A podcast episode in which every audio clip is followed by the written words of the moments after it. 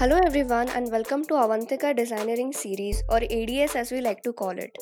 Every week on Wednesday, we feature design and technology leaders who share their professional journey, their thoughts on their domain of work, and designeering where the world of design and engineering meet. Make sure you follow us on social media Instagram, LinkedIn, Facebook, and Twitter. And with that, let's continue with your show.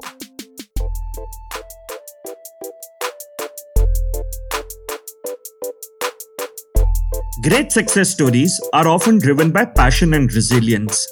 While for some people, success might be defined by numbers, but the fulfillment of success comes from an environment of collaborative work culture. On this occasion of Friendships Day, we bring to you two individuals who started off with a great friendship before an exceptional company Rohit Raj and Varun Duggirala, co founders of The Glitch. Their professional journey is definitely one of a kind, setting unique friendship goals for everyone out there. With their passion for creating a zealous work environment and their adoration for creating intriguing content, they've indeed made a mark in the world of advertising and marketing.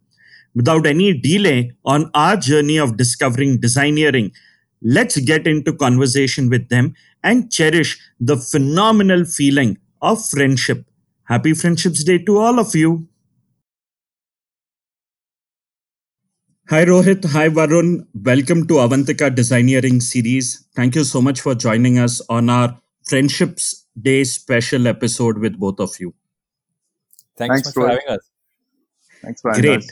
So, um, two folks met at a college, uh, start, you know, did their education together, worked together also for a certain stint, and uh, now leading a company uh, together, started a company together and leading it. So, so what's uh, uh, uh, you know how's how's that story been?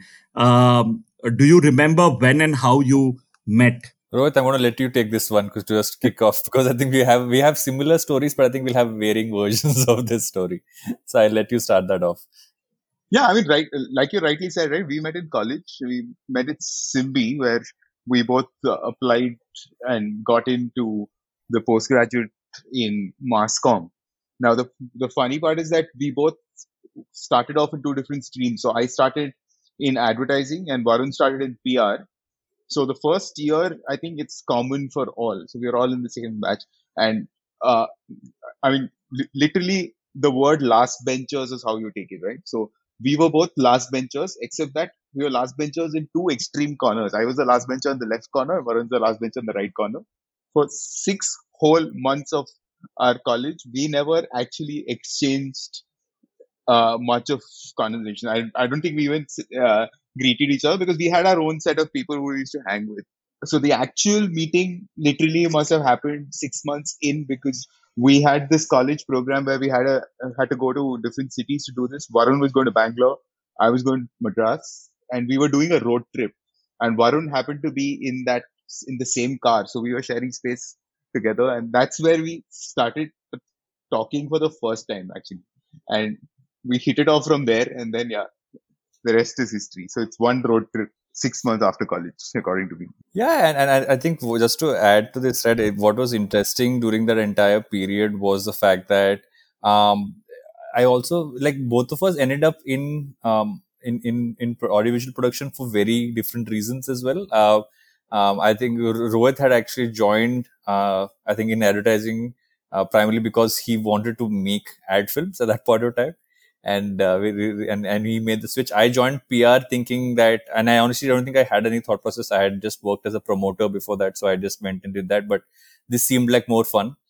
So uh, so that's how we both ended up in the same stream. But, but I think what has also been fun through this whole process is that uh, I think in us towards the end of our I would say first year when we went for our internships as well uh, we ended up crashing in a friend's apartment in, in, in Bombay. And I, and I think that point of time, because we were living in the same place, going for internships, I think that's when we really, um, I think work uh, kind of brings people together on that side as well because you find uh, space in which you can actually jam on together kind of uh, and things like that. So i think that was also one core thing in the initial days. Great. So so varun my question to you is had you ever imagined in the college days that both of you would start a company together was it something that you had envisioned or uh, was it accidental in nature I think if you had asked us, if you had asked me at least six months before we actually started the company, I would have said that's not something which I would even like think of doing. So I think college was way before that. Um,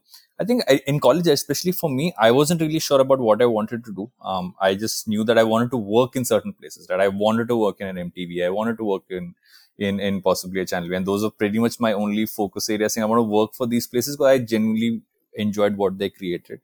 Um, but yeah, if, if you ask me, then I would have just said ki that is not even like I, I, I don't think that's even scope of uh, thought. Interesting. And Rohit, what's your take on it? Uh, did you ever imagine that you would start up uh, a big business with uh, Varun? So, uh, like exactly what Varun was saying. So, because uh, I don't think the kind of focus that the generation today has, we clearly didn't have, right? So, I joined in advertising. I moved from advertising to filmmaking in six months, saying that this is what I want to do when we came out, it was, and to be very honest, the pure reason I went to Symbi also was because I saw a CD which said, which had an interview of some Symbi grad who was working in Channel V, and I was like, that's my dream job.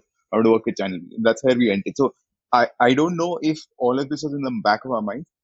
Entrepreneurship has always been exciting for me because I've I've done this before, and I was like, I would have wanted to start something on my own, but what etc was not in the picture. And even for example even glitch i remember the day how it happened was so organic. It was like i had decided to move on from channel v and i quit. And i was telling varun that I've put in my papers and he turned to me and said so what's the plan? I said i don't know. Maybe i want to start something on my own. Five minutes later varun's also quit. And he's like i was just quit. I said what? Let's do something together. And that's that's that's as organic as how this happened to be right so it's not like we sat there and said, okay, we should start something together and we'll build it. But we both had our strengths and we both kind of knew that when the time happened, it just happened. That's what it is. And if I just have to add to that, we honestly didn't think about what we would do together for the longest time.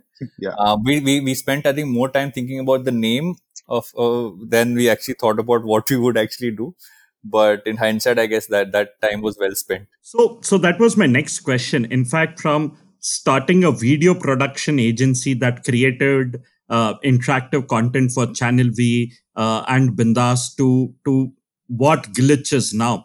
So, how did you keep pivoting the idea? How how did the company actually evolve into what it is today? So, when we started, I think to be very honest, what we did is we we played to our strengths, right? So we took what uh, we found a market gap and we played and we saw if there was a strength that we could apply there and we brought that onto the table. So when we were in channel v one thing that channel v taught us is to be frugal right? To create great create great content through frugality and being as agile as we can. So the, we were doing all of that in channel v and then suddenly we when they decided to park that kind of content away because all the audience that was consuming this has moved to digital is when we decide to start on our own and say, hey, if everybody's on digital, why aren't we there? Why aren't we making content there? And that's when we made that pivot to becoming a production agency because that, that's what came naturally to us. As we became a production agency and we started working, we we were not the production house which somebody would come to us with an idea and would execute. We became the ones who would come up with the idea in itself, right? So the more brands we spoke to were looking at us and saying that, hey, this is great. Why don't you do, aren't you guys also an agency? Like the question was we one thing we learned is never to say no. So when somebody asked us any question can you do this? we just said yes. We would come back and say we'll figure it out. And that's what it was in the long run. So every large pivots happened that way. We became an agency because unilever decided that they wanted an agency. And they said that hey aren't you are you an agency? And we said yeah we are an agency. What do you want us to do? Because end of the day we know that between us we had strengths of understanding a brand or building a brand per se, uh, because that's what we could do. Uh, we knew how to make content, and two things that would have really worked in the industry right now is that, and that's where the marriage happened. I think. I think just to add to that, right, is, is that the the opportunities also? I think we were we were part lucky as well. Is the fact that because we um, kind of as as in the initial days when we kind of came out of of, of channel we, we we we turned to whom we knew right? And we knew people from the television side and we did work with them. And luckily for us at that point uh, the television networks were the ones who were experimenting with the kind of stuff we wanted to do. Um, so we did a bunch of that.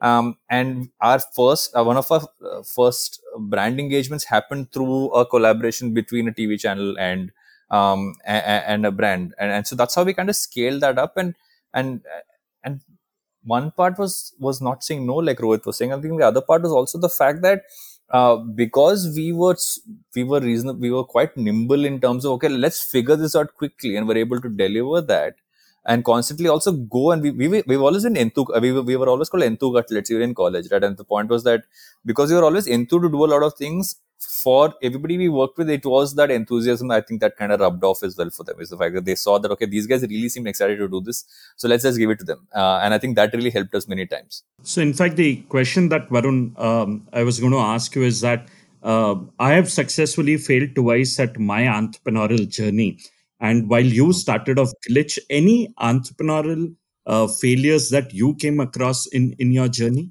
Oh so many of them right? If both of us sit down and start putting down all the stuff that we feel has failed over the last 10 odd years there'll be a long list over there. I think uh, and, and the thing is that at every point you will you will constantly have crises and, points when you have either failed um, you know something that you wanted to set up as uh, as a service or something you want to set up with with a specific team or with a client or on a project. We've had so many of those. I think what we've always um, I mean, if, if I go back to when we started off, when we started off, we were like, okay, what's the worst that can happen, right? And we and we always look at, okay, what is the worst can happen with this project or or with this going down, and we look at the uh, lowest case scenario there, and we always work to make sure that a couple of things are safeguarded, right? We should not seem like uh, we are unprofessional. We should not seem like we can't recover from this and still be able to make sure people are fine uh, in our teams, etc. So that's generally been our thing. I mean, uh, it's been I think across everything from having cash flow issues at some point of time to large scale projects going sideways. Um, we actually even had a, a specialty division we had once built out, which we had to shut down because it wasn't working out. So we've, we've done all of that across this period. So it, it's, we just look at it as a learning curve, right? You can always learn from a mistake and, and, and, and move ahead. No, that's also the ethos of what we are in uh, what what Varun was saying is exactly the ethos that we're in, right? Because in India, for some strange reason, failure is looked at as a negative thing. Uh, we we've been people personally who celebrated mistakes, and if you look at and we have this whole ethos where we talk about our own company and glitch the name.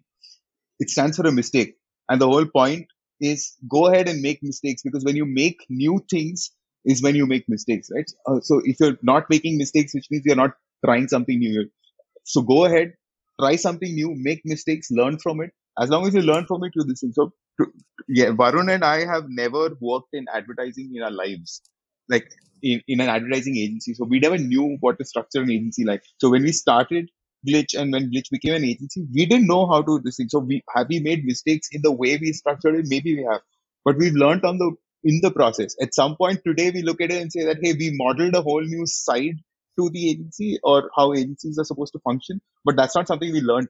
We, we tried it out and it's functioned on that front. So I think mistakes are great. I keep saying this all the time. So, so while you keep talking about mistakes, one of the uh, interesting uh, offshoots of this is that you know, as friends, uh, there's a different dynamics between both of you, and I'm sure that as business partners, there's going to be a different uh, dynamics. So, so while uh, there are these mistakes, issues, challenges, uh, how do you bridge uh, the gap between both, uh, you know, both both these dynamics? And uh, in fact, the first question is: Do these dynamics collide at all? And and if they do, how do you manage them? When you uh, when you say in terms of dynamics, we both. I think it's if I had to explain it in Venn diagrams, Varun and I, I mean, I love Venn diagrams. Okay, I keep saying this. So Varun and I are two circles in that piece, and there is a large intersection, right? So there is there is that intersection where we both have come together for a vision, but we also have our individual strengths on it. The the when you ask about dynamics of friendship and this, it is I think one key thing that comes between the two of us is trust. Like I will, I don't think I can tr- I trust anybody else more in this world than I can trust Varun, right? So if, if I, at the end of the day, we may both have a difference of opinion on how to do something, but we both put our points of view and then you trust each other to say that, okay, I'll let you run with this or you let me run with this, etc. We take it on that front. So it, the good thing for us is that we both have our strengths, uh, which, which form the other side of the Venn diagram. And we have that intersection point where we come to an agreement in. So you ask me on dynamics, it's the friendship is one side of it, but there's what, what friendship gave us is a lot of trust. And that's, that is the most important part there. Yeah and, and that's what's actually been able to keep uh, I, I would say it's it's it's actually been both together right? If, if there's the friendship and there's the company and that, that it's been the conjunction of both that's really strengthened us as friends. And and and the good part is that and, and many people say okay when if, if two people are, are co-founders then how do you kind of manage dynamics? Because i don't think either of us and, and and that's also been a good thing right? Both of us have very different focus areas of what we enjoy doing as well um, in the business itself. And the overlap parts are parts where we are very happy to fight it out with each other. I think conflict on that part is very good because we like to argue on things and we'll come to a resolution but we'll never sleep on an argument in that sense right we will we've always had this thing that our friendship kind of comes first and everything else with the company kind of comes second and and that's actually been one of the core uh, pieces there is that no matter how and what it might become um, you need to be able to resolve it before you kind of head out. And if you don't resolve it, it just becomes some of those underlying things which you've never liked to have uh, as part of this. But I think what also added on for us was the fact that trust is the most important thing that what just mentioned. I think trust is foremost up there. But I think it's also the fact that we genuinely have fun doing this together.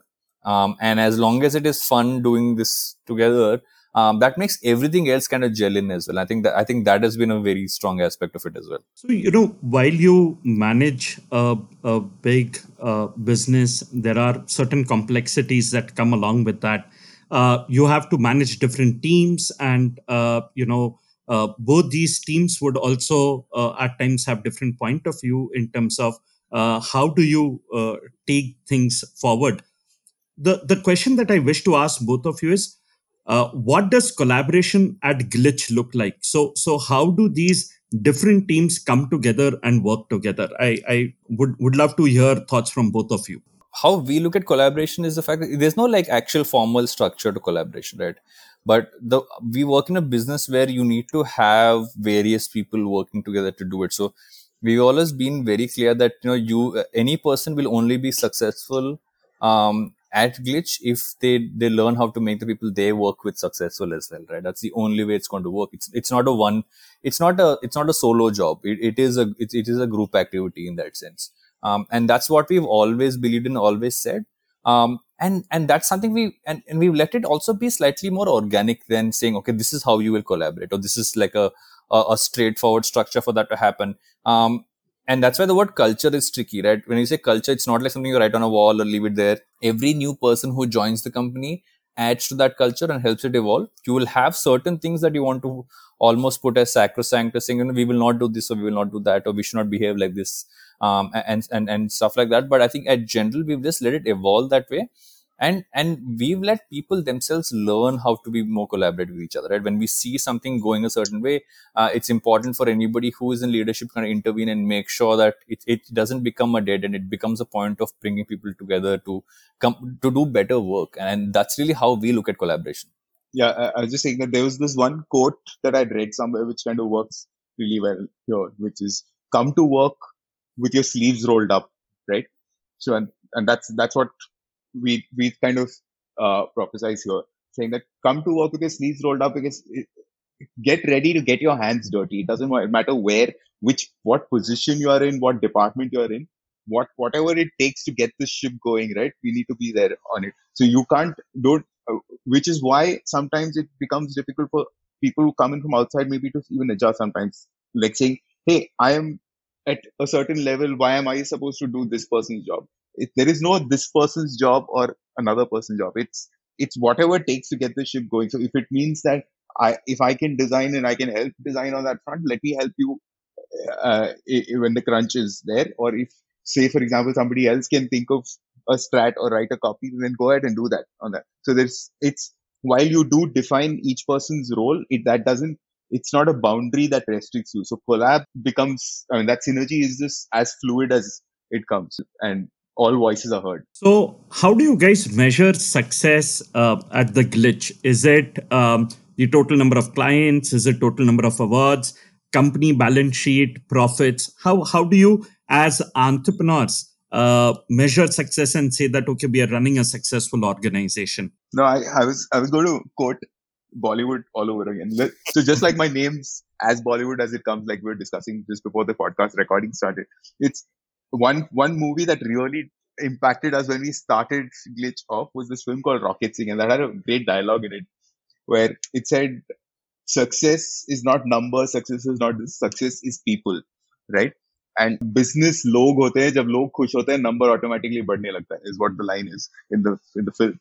But th- that somehow did stick with us for a longest time. So if you ask me, what is the best way to measure success and of all the metrics you've told me here, the one metric that is not mentioned here, I think that's a great way to measure it, is called happiness. So it's happiness of people who work there, happiness of the clients. Both of these put together will define everything else, right? If you're, if people who come to work are happy, which means they're doing great work. If your clients are happy, means business is great. End of the day, the offshoot of all of this may be that your numbers are great and but one great measure to keep everything going, I think probably would be a happiness quotient. The the interesting question that I have, Rohit, here is: Do you measure this uh, happiness quotient? Is there a matrix in place to measure this? So, so exactly right. So the, we constantly try to make that effort to un, to sp- so we have so now that we've scaled. So it was it was great when we were a 30 member team, but individually we would have had relations with each of them to have a listen, right? So now we've scaled to a 300 plus member team. So now the culture of the company still continues in the same culture that we had before. So we've got a HR team which is uh, or a people team which is actively talking to our team members to understand that hey, uh, what's right, what's wrong, what is so if what is the level of happiness per se to be where you are, and that gives us so those metrics. A few of those answers tells us exactly where to concentrate on. Uh, is it are they unhappy with the kind of work they're doing, which means that a creative is the creative output not good enough, or are they stressed with too much work, which means that are we taking on too much work on same time? So th- that that level of this thing happens from people who work here.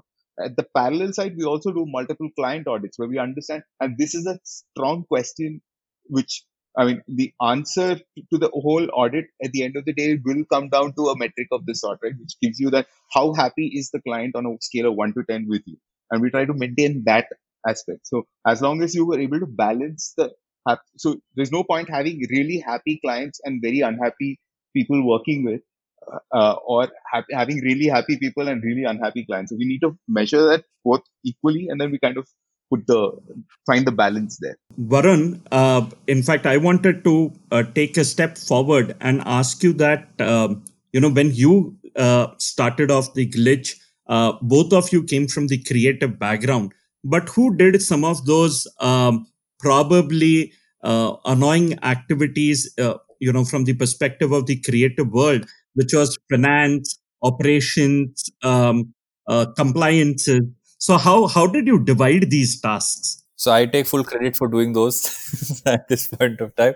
Um, I think because I also because I came while I came from a creative uh, piece, my background was a lot more tele- uh, television shows, right? So because I'd worked on the shows front, so my exposure to logistics and core production on that front was a lot more. Um, and so it just made sense at that point in time for me to kind of take that on. It, it was also part of something which I was anyway um, operations something which I've genuinely always liked. Right, it's been part of uh, something which I enjoyed doing. Uh, oddly enough, and uh, so it, it was something which I was very happy to kind of take on. Um, but whenever it came to a project where either one of us had to put on that creative hat or put on this hat, we would always switch that.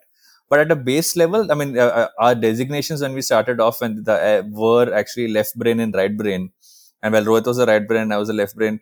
Uh, in that sense, primarily because that of what roles we we occupied uh, what we would do is if the project demanded let's say if it is a long format uh, piece which required you know uh, the knowledge i had from my my time doing tv shows um, then i would kind of take slightly more creative front over there. But a, a, large part of what we were pitching out uh, were totally from uh, uh, i would say rohit's creative mind in that sense and then the team that kind of came on and built out over that. So that's how we kind of balanced it out so balancing these operational tasks and and other activities one of the uh, word you know one of the concepts that you touched upon earlier uh, was culture uh, as as one of the most important things. So what is the glitch culture? Uh, obviously we touched upon the happiness quotient but how did you cultivate this culture? How did you uh, sit one day and said that okay this is the way we want to run the company and this is the kind of culture that we want to build. How how did you arrive at uh, what is the kind of culture that you want to build? Did we sit down and write down what the glitch culture should be? I don't think we did. I don't know if we've still put down a we, we keep talking inter- internally and say that hey we should put down a culture document and define it but we've not actually i don't think varun and i have sat down and put this. It is uh, like as like we spoke earlier it's been very organic right? It is to build a place where we would love to go and work. Come to work waltzing on a Sunday, on a Monday is what the right culture defi- definition should be, is what we were coming to, right? So when we worked in Channel V or MTV, etc., there was a certain culture we were privy to. The reason why we went to work in Channel V or MTV was that, right? Because it, it, it, it was a place we looked up to and said that, hey, we want to work here. At some point in time, we happened to do a trip to Google for because Google invited us for something. I went to the Google campus and we saw people, tourists coming there and clicking a picture against their logo and so on. We were like, dude, this is the companies have formed a certain. I mean, it's a place where I really want to go work in. So when we ever start a company, it's a company. The company needs to be of that sort where people want to come to work, make, keep them happy, etc. And that is the culture we want to propagate. So no no form of toxicity. Uh, so today's keywords when you, when somebody is drawing out a culture document saying that you know a, a, a right company should have this this this this this values. It, we didn't sit down and put down those values, but it I think it came organically to us. It was just the answer to the overall thing is be be the nice person in the room, do do the do the right thing, and that's where it was. So I don't know if we if we put it down straight uh, in words, but it's it's still there. I think it's the it, it's been passed on from batch after batch, as we call it. Varun, your your two cents to this. Um, I mean, it, I mean, Rohit's kind of spelled it out really well, right, in terms of that. And uh, it's like I said a little earlier as well. It's not something you put on a wall. It's not something you can define because end of the day, it's the people, right? I mean, it depends on, and also depends on where your business evolves to. Like you might start off being one kind of a company, and over time, as you make your pivots and and, and as you move ahead, um, you might decide to move towards another space and, and that in many ways also does affect the culture right? Because you can't function and it could be the smaller things could be the larger things but that obviously changes it. Um, and and that's something which you need to at every level be cognizant of how to balance that out and and and, and that's really important to do. So uh, you can't define it forever. You can have let's say um, almost rules of engagement that don't change. Like you know you have to you have to be a decent person. You should not be um, you know you shouldn't be a, a, nasty person to work with. You should be collaborative. You know some of those things are pretty much sacrosanct right? And, and that goes for for for anyone uh, or any company. But uh, how this evolves uh, the rest of it is is totally dependent on, on and that point of time that year what you're doing um, and and how you move ahead. So you know i i want to change the gears here uh, you know in the conversation and move towards something which is happening around in the industry uh, so Rohit, when we uh, today talk about uh, you know the kind of content which is out there on the internet, virality is something uh, that, especially in the world of advertising, it's it's caught it by uh, you know it's it's it's it's something that everyone wants to be a part of. So the question that I have is: Is there any formula to create viral content and and can viral content be used across platforms? For example, if I've created something that's gone viral for me on Facebook? Can can I use the same content and make it um, uh, go viral on Instagram as well, on Twitter as well? What's what's your view on this? We, we call it the dreaded V word. It's the word viral. I mean, the only viral that works is probably it, it, might be politically wrong to say it, but it's probably COVID right now. That is the kind of viral that works. But in terms of content, everybody tries to use this word viral across the board. I don't know if anybody knows what it is, right? It's it's almost like मेरे को एक viral campaign चाहिए. You cannot make a viral campaign. You can make a campaign. Whether the campaign goes viral or not depends on metrics that is there. But that said, there is definitely science to making content which uh, can take etc. And I thought uh, I was actually listening to Varun's last podcast where he brought Tanmay on board, and Tanmay was having this um, discussion on neuroscience and talking from a very neuroscience perspective of what kind of content works. Uh, and he he he kind of compared co- content with release of dopamine, which I thought was a fantastic correlation, right? So when when somebody asks how do you make viral content, it's basically what is a viral content? It's content that you want to share, right? So it, uh, the more people who share it, the more viral it becomes, and that's what it is. So if you make good content, it people will end up sharing it, and that's where it is. Uh, can you define? Is is there a structure to making good content or making viral content? I don't think there is.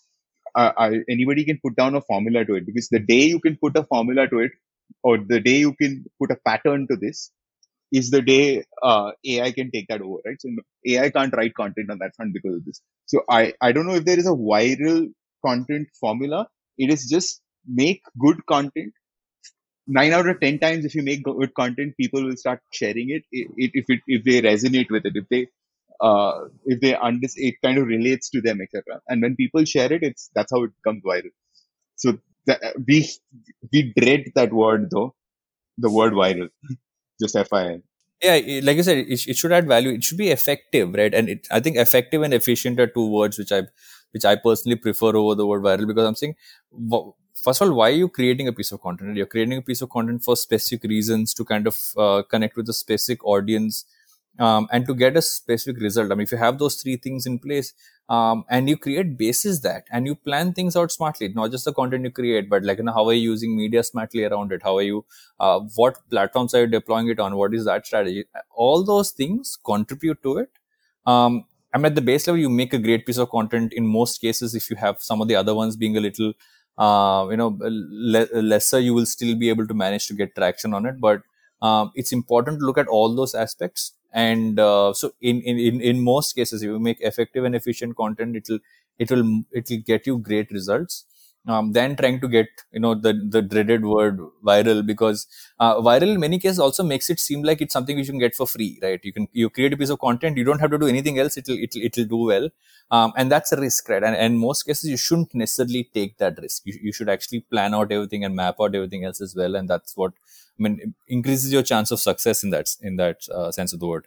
So, Varun, another uh, buzzword uh, that's often used in content marketing as well as uh, in, in communication today is, is that of influencer marketing and connecting the right influencers to combine your brand identity uh, with theirs is essentially uh, to run a successful marketing campaign. So, what do you think are uh, some of the biggest challenges that brands are facing in influencer marketing industry specifically? if I just have to take a, a, a step back on it, right? It, it's when you look at influencer marketing, what you should not treat it as is, is just another media vehicle where you can cut, copy, paste something that you've, uh, you know, you just want out there with using it, you know, with influencers because um, that doesn't get you the kind of results which you should get. Um, the idea is to pick the right kind of influencers, not just from their following, etc., but to pick um, the right kind who work for your brand, that who will, who will, whose content resonates with your brand, and then working with them to create that. I mean, I, I think we've seen the most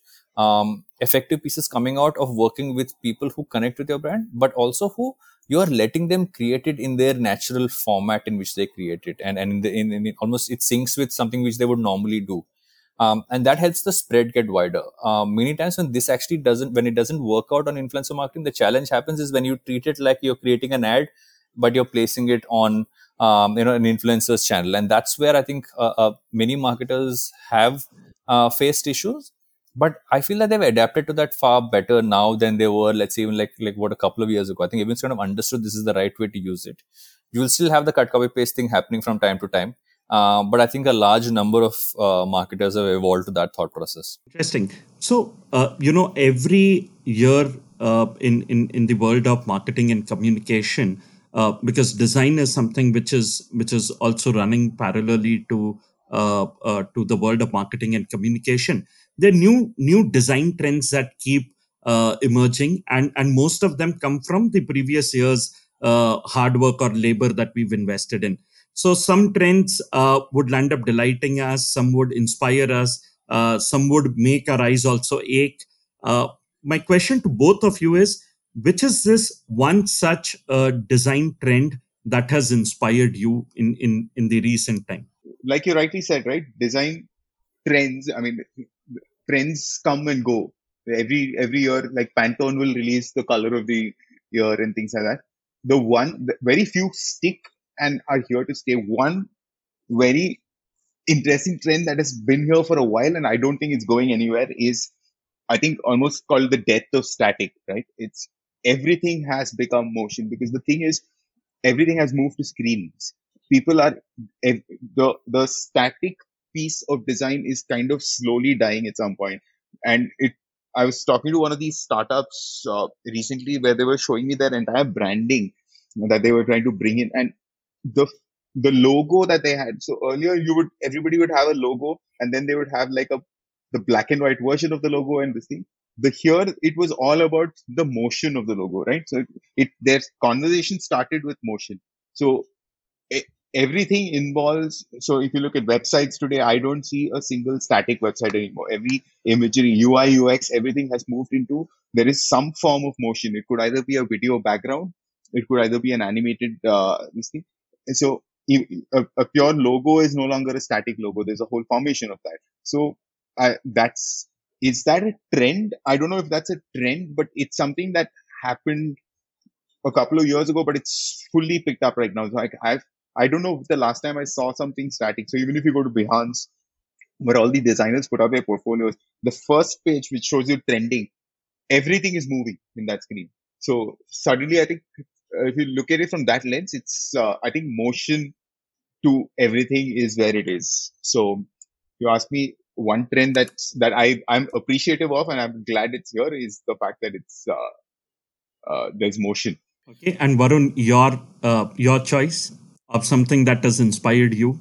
So so I am uh, and I will admit this because I have always had terrible design sensibilities uh, on that front. So uh, I have always turned to Rohit for a point of view on those, but I agree with him entirely on the motion front. Right, I think that um, that I, I see a merging of of design and post production uh, as two worlds in that sense right is that the design sensibilities are flowing through towards everything from motion graphics and editing and, and animation etc and backwards. And and while they always were part of one thing the way traditionally the industry functioned was put them into different silos. And i think that's really that's breeding a whole new uh, kind of of creatives right? People who are dealing with so many dynamic aspects of things and they're and they're taking that into different sides of things. I mean if you look at this fact that there, there could be a designer or an animator who's just sitting um, and working on some creative but decides to kind of use those to kind of create something which is in ar tomorrow or through through a filter or a lens that they're creating. Um, all those things are really exciting because people are using these in really interesting and new ways. Um, and the opportunity now to kind of scale uh, design thought process across everything and not just keep it siloed to to a few things, which is which which I noticed very early on was a thing when we were um, uh, you know when we were starting off. Uh, isn't there? It, it's across the board. I mean. Um, and also the tools are a lot uh, better to use right i mean you, you're using tools to make your presentations a lot more dynamic you're making them a lot uh, more design friendly um, and and you and so it, it, it's now connecting every single touch point that that uh, every kind of creative company has to do. So uh, we've seen some of uh, the campaigns that the glitches come up with uh, which is uh, one of them is mentos of uh, farak padega or lakme makeup pro app that you've created. One of the interesting thing that we've seen blending here is the world of design and technology. So how did that collaboration take place? Rohit would you want to take that well, the future of design is uh, uh, like he was talking about motion. The future of design is also code, right? So understanding of tech is very, very uh, crucial today because uh, it's great to have a great uh, tech platform at the back of it, but un- knowing how to use it, that UX, UI, etc., is it plays an equally important role. So till your front end, etc., is not in the right place, your back end doesn't work. So I think that collab of design and tech is absolutely crucial on that front. But that said, when we, we, uh, as an agency, end of the day, whatever and done, we are a, we're storytellers, right? We tell stories.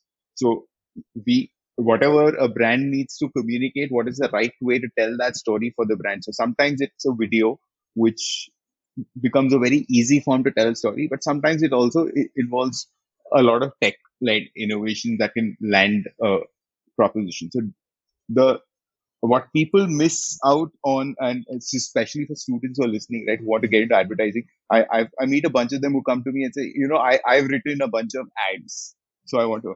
It's it's great to write ads and think that that is what advertising. But advertising has actual science to it. There is there is a team that's thinking of planning, research, insights, and then somebody that's taking the insight and converting it into a creative concept, and then the idea, etc. So all our tech innovations that you see is is part of a large insight that has come in and there is a story being said to it.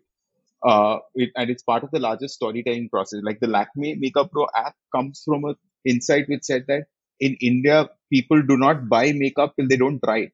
So they need, you need for somebody to buy makeup. Uh, for the longest time, Lakme was being sold only on stores and not on e-com.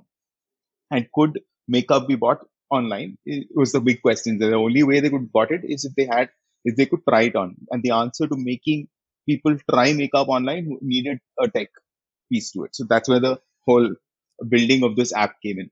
If you look at any piece of campaign that is there uh, where we've involved tech in it, tech is integral to the storytelling process. It's not like we've done something for the sake of it, right? It, it sits in the larger thing and it stems from a deep consumer insight and and that's where it kind of comes out from.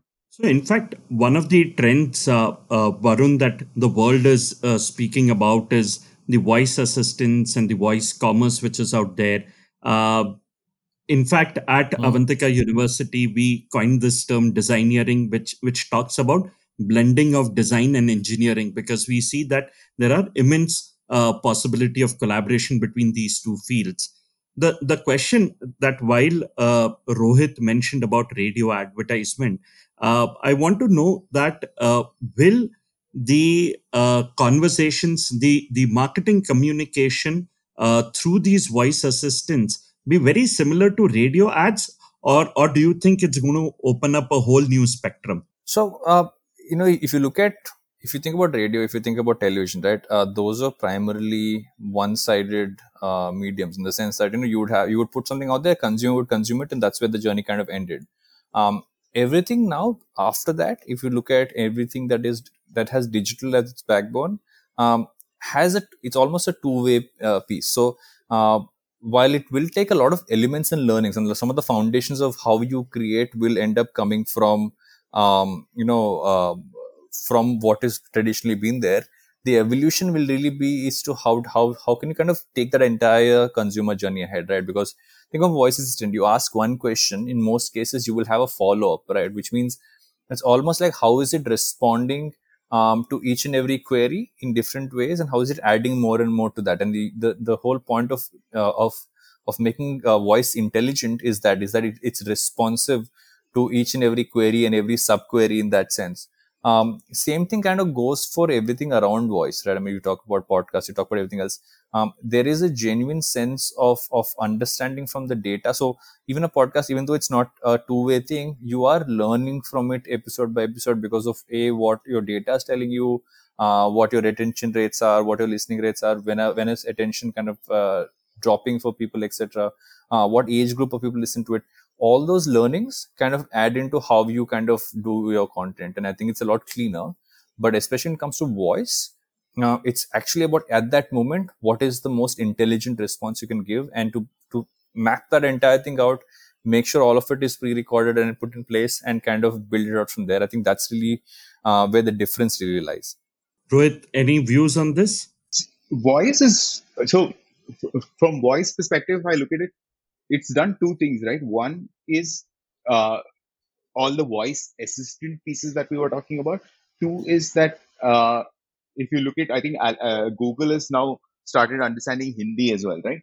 So how how that is going to impact and regional languages that are going to step in and how that's going to also impact is going to be a big thing. Like I'll give you an example of how voice really plays a role, and I've seen it being actively used. Is my driver sends me voice notes for the longest time he used to so I he would just send me saying मैं गाड़ी लेके यहाँ पे हूँ etc etc earlier he would have to make that phone call to me because he didn't he he has he doesn't know how to uh, read and write so he doesn't know how to type so he's using voice for a whole different reason now the same person yesterday because he couldn't read and write had only limited access to seeing what he could see now with voice he's able to explore the internet all over again right he's able, able to say give his command out and uh, get the response in return that is a whole new market for us as an advertiser when you're looking at it. When so for me, if I if we are advertising to India and advertising to Bharat, as we call it, right? So when you look at Bharat,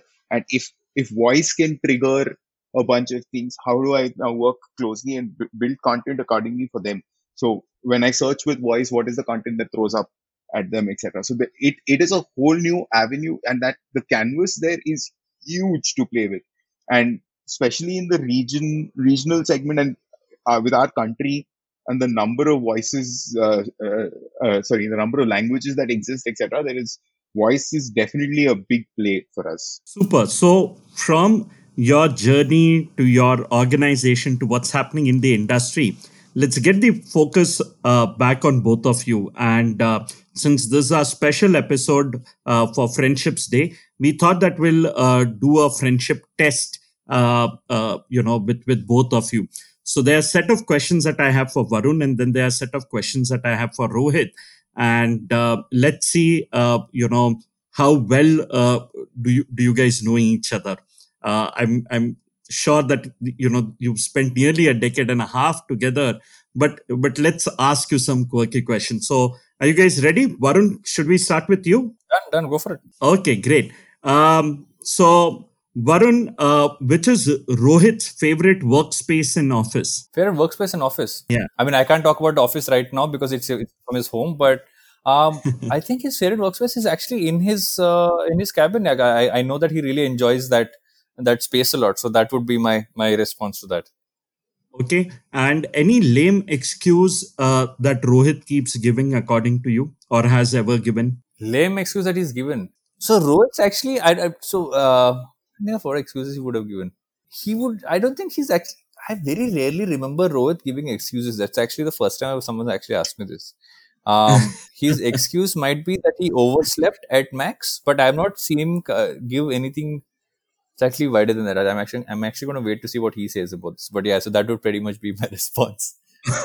okay, and um, an embarrassing thing that Rohit has probably done at work. Any anything that you remember? I think Rohit unfortunately finds himself some point so asking a question to someone uh, which kind of uh, ends up becoming something which he then later feels like, oh, I should not have asked that question. Um, but I think that's gotten lesser and lesser over the years. But I would say that's really what the embarrassing point of question. That could be a podcast in itself, by the way. Yeah, that's an entire like series episode. okay, and um, anything Varun that you think Rohit can bitch about for for probably an hour. That's an that's an entire podcast series as well. But um, if so he, uh, about the the temperature, about the temperature, I think for Rohit, if he, he, he, I think he was unfortunately born in a country which has the kind of temperatures that we do. Um, he prefers like I would say uh, minus two degrees at any point of time in terms of what his preference of of temperature is. So he unfortunately a uh, be, being Malayali, then living in Hyderabad, then Pune, then Bombay, he's never had the the luck of being in a place that's even close to that temperature. okay, and um, uh, I'm I'm not too sure whether Rohit uh, wears formals at office, but assuming that um, he wears uh, formals, uh, what what what would be uh, if if not that what would be his dress code at work? So when we started off, so I just take a step back. Rohit and I used to only go to work in shorts when we were in Channel V and in MTV. Uh, even when we were forced to wear pants in, in Channel V, we were one of the few people who revolted against wearing pants and said we'll come to work in shorts only. That stayed with us for years, you know, when we started Glitch as well, till somebody said, we're going to give you a, a ton of money to do a project, at least wear pants. And I think that's for the first time when we actually started wearing pants to work and uh, now he would just i mean rohit comes quite uh, relaxed right? he, he, he'll wear a, a, a pair of uh, what i think they're called chinos they're wearing chinos and like a, a chill shirt and some sneakers that's pretty much what he comes office in Okay, and the last one, a prank uh, that Rohit has pulled on uh, on on anyone at the office. Would you want to share any prank that he pulled off? So there was a period of time, and I think that was in the early days of Glitch, where anybody who would leave um, there, and this is not just he would do, we would all do it. Anybody in the office who ever left their computer unlocked uh, would would either have something posted as their social media status or profile picture changed to something really bizarre. Um, or an email sent from them to somebody else with something really weird. So I think that stayed for many, many years uh, till I think we crossed. Till I think we even crossed about 75, 80 people. I think that was always there, but I think post that it kind of faded away. Okay, interesting. Great, uh, Rohit. Sir, let's let's ask you some questions about Varun. So, Rohit, sure. uh, one thing that Varun cannot live without in office? A screen. Varun's a screenaholic.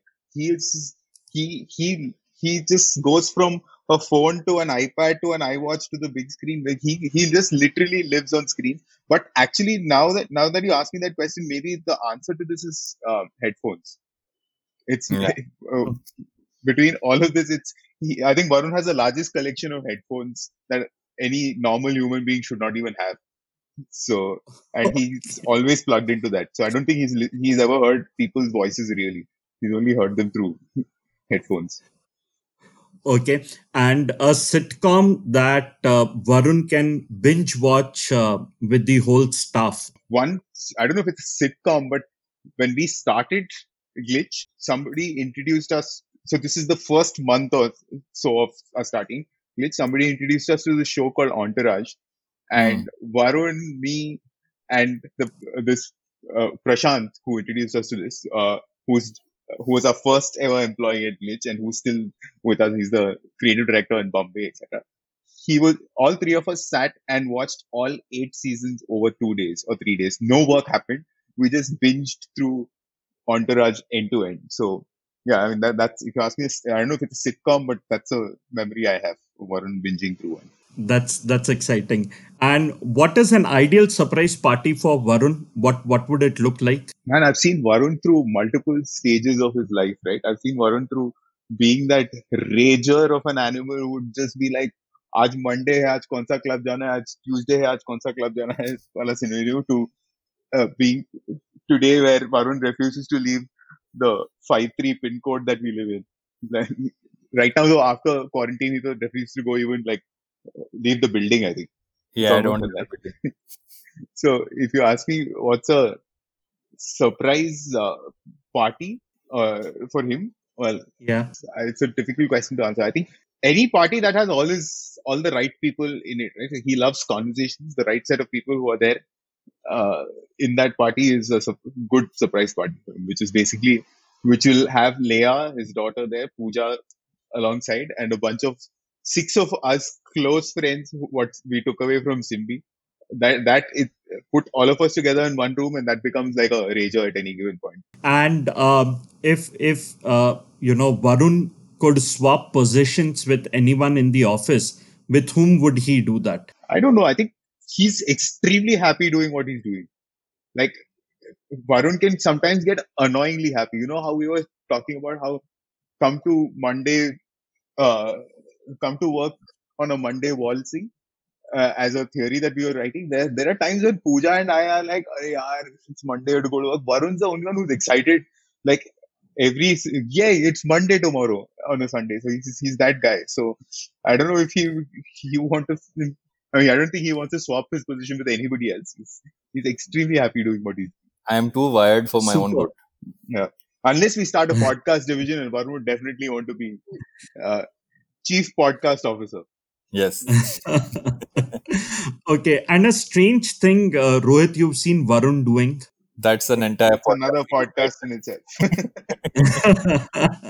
but yeah, one one peculiar one. Like I was saying, telling you about screens, right? How Varun's addicted to screens, and yeah, he, he has the innate ability to zone out in the middle of a conversation into his screen, find something altogether which is entertaining for him, and make sure that he revolves the conversation into that screen all over again. So it's like three of us will be sitting in a place and talking about something important. Varun thinks it's not important. He's zoned out. He's gone.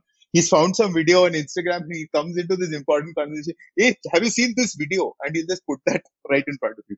So yeah, he's he's quite Okay. capable of doing that. Yeah I, I- I can zone out in the middle of anything like i i uh, yeah a- a- you put me in any space in the world and i can be present but in mentally not present Okay, and the last one, uh, Rohit, um, a character from a movie or series that Varun relates to the most. Character from a movie or series I mean, a person that Varun would relate to the most is probably Scott Galloway. To be.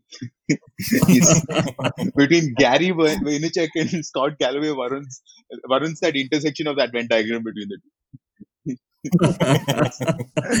okay, super. Thank you so much, Rohit and Varun, for inspiring us. Thank you so much for doing this. Um, I'm sure that there are bunch of our listeners who uh, you know who get inspired by your story, your journey, and uh, yeah, we hope that in due course of time we can see more successful organizations like Glitch started by friends and um, something where the measurement of success is the happiness quotient at work. So thank you so much for inspiring us and doing this. Thanks, thanks for having us. thanks for having us Hey there, we hope you enjoyed our show. Do write to us on ads at the rate avantika.edu.in. We look forward to your opinions, feedbacks, and suggestions of speakers you would like us to host on this show. Do tune in our channel next week on Wednesday for a new story on Hubhopper or wherever you get your podcast from. Make sure you follow us on social media Instagram, LinkedIn, Facebook, and Twitter. Don't forget to subscribe to our channel and tune in with us on our journey and don't forget to share it with your friends.